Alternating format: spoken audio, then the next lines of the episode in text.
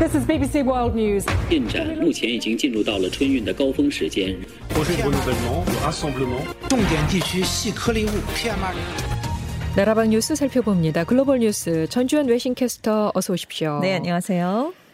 필리핀에서 어, 드디어 예, 마르코스 전 대통령의 아들인 페르디난드 마르코스 주니어 전 상원의원이 대통령에 당선됐습니다. 그렇습니다. 개표율이 95% 이상 진행된 상황에서 마르코스 전 상원 의원이 3,046만여 표를 얻어서 2위인 로브레드 부통령을 두배 이상 크게 앞섰습니다. 그래서 사실상 대통령에 당선이 됐는데요. 복싱 챔피언 출신으로 대권에 도전했던 파키아오 후보는 350만 표를 얻는데 그쳤습니다. 이 집계는 지금 필리핀 선거관리위원회의 데이터를 부분적으로 또 비공식 집계한 건데요. 공식 발표는 이달 말쯤에 예정돼 있기 때문입니다. 네. 이 마르코스 당선인의 아버지죠. 마르코스 전 대통령은 1965년에서 86년 동안 집권을 했었는데요. 그동안 그 기간에 반대파 수천 명을 고문 살해하는 등 거친 탄압 정책을 펴서 독재자라는 비난을 받았습니다. 그러다가 1986년 시민들의 항거로 하야해서 하와이로 망명한 뒤에 사망을 했고요. 어머니 이멜다 마르코스도 사치의 여왕이다라는 별명으로 불리면서 국민들의 분노를 사기도 했었습니다. 네. 이 마르코스 당선인은 1990년대에 필리핀으로 다시 돌아왔습니다. 그래서 가문의 정치적 고향인 북부의 일로코스 노르테주에서 주지사와 상원 의원에 선출이 됐었고요.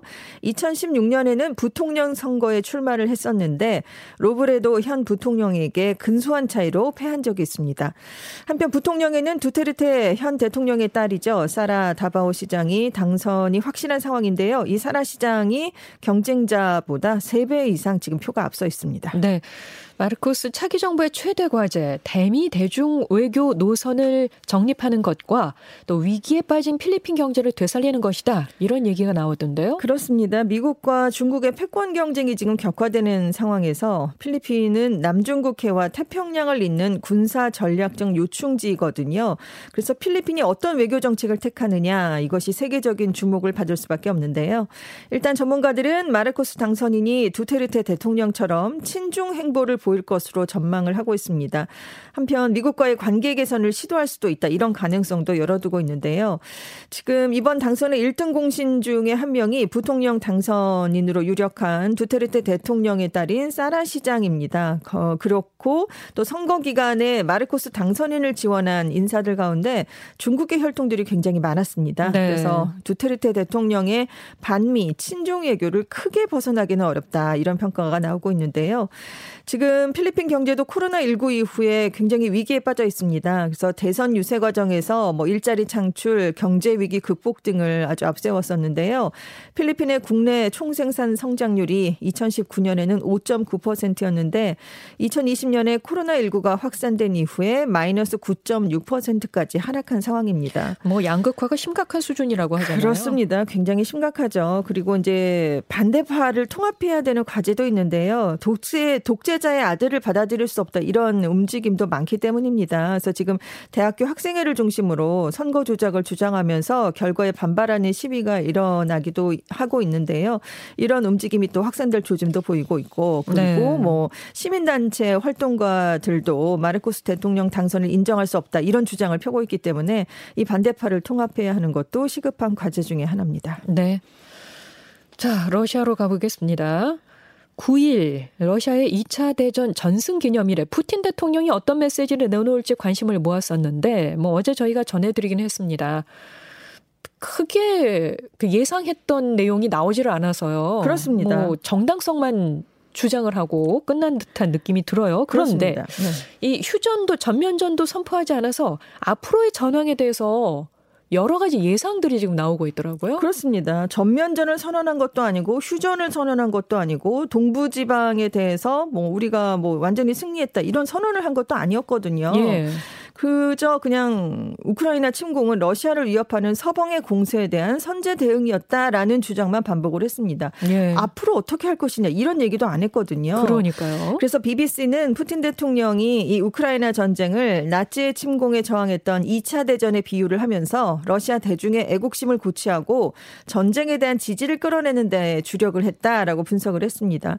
그래서 일부에서는 지금 우크라이나를 언급하지 않은 건 전쟁이 장기화될 것을 예고한 것으로 봐야 되지 않겠느냐 이런 분석이 나오고 있는데요. 네. 뭐 전쟁을 어떻게 하겠다라는 언급은 하지 않았지만 그렇다고 적대 행위를 끝내겠다라는 얘기도 하지 않았기 때문에 전쟁이 좀 지속될 것이다 이런 전망입니다.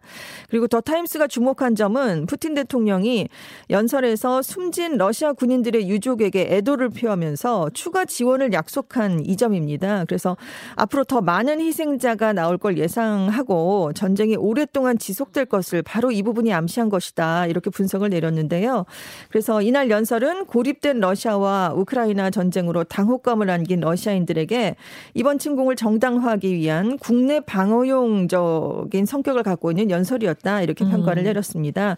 그리고 오랫동안 푸틴 대통령을 연구해온 타티아나 스타노바야라는 전문가는 지금 푸틴 대통령이 많은 러시아인들이 전통적인 공휴일로 그 즐기고 있는 전승절 행사를 긴장을 고조시키는 신호를 주는 기회 로 삼기에는 적절하지 않다라고 생각했을 수 있다는 거죠. 그래서 지금 푸틴 대통령 시각에서 당면한 가장 큰 문제는 병력이 부족한 점이 아니라 우크라이나로 향하는 서방의 무기 지원인 만큼 이것을 막기 위한 본보기로 핵무기를 터트릴 수 있다. 뭐 이런 우려까지 지금 내놓은 상황입니다. 바로 그 부분이죠. 푸틴 대통령 발언에 대해서 바이든 미국 대통령이 무기 대여법의 적용을 하는 법안에 서명을 했어요. 그렇습니다. 9일에 바로 이 연설이 나온 뒤에요. 우크라이나 또는 동유럽 국가들의 방어용 물품을 대여할 수 있도록 하는 법안인 2022년 우크라이나 민주주의 방어 무기 대여법에 바로 서명을 했습니다.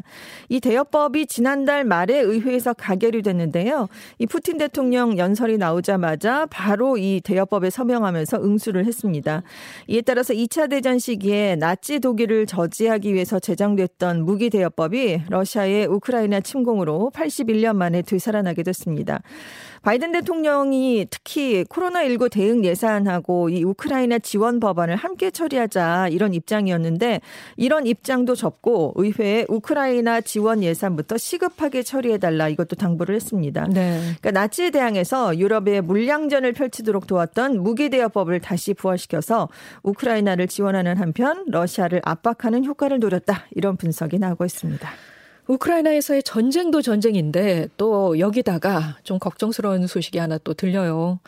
러시아가 우크라이나를 침공한 이후 유럽 곳곳에서 러시아어를 쓰는 학생들이 괴롭힘을 당하고 있는 일이 발생하고 있대요. 그렇습니다. 뉴욕타임스가 지적을 했는데요. 유럽에서 러시아 혐오 문화가 조성이 되면서 전쟁과 무관한 어린이들이 상처를 받고 있습니다.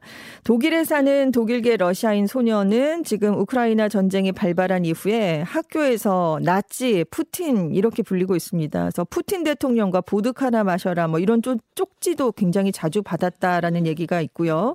독일 서부에 살고 있는 카자흐스탄 출신 소년도 러시아어를 쓴다는 이유로 학교 학교끼리 집단 폭행을 당했는데요. 이 러시아어는 카자흐스탄어와 함께 카자흐스탄의 공용어입니다. 네. 그런데 폭행을 가한 아이들이 네가 우크라이나 아이들을 죽이고 있다 이렇게 말하면서 폭행을 아, 한 것으로 알려졌어요. 네. 그리고 런던에서는 러시아어를 쓰는 또 우크라이나 어린이들이 러시아어를 쓰지 말라라는 위협을 받기도 했는데요. 지금 이런 현상이 이탈리아, 덴마크, 핀란드 이렇게 유럽 곳곳에서 나타나고 있습니다.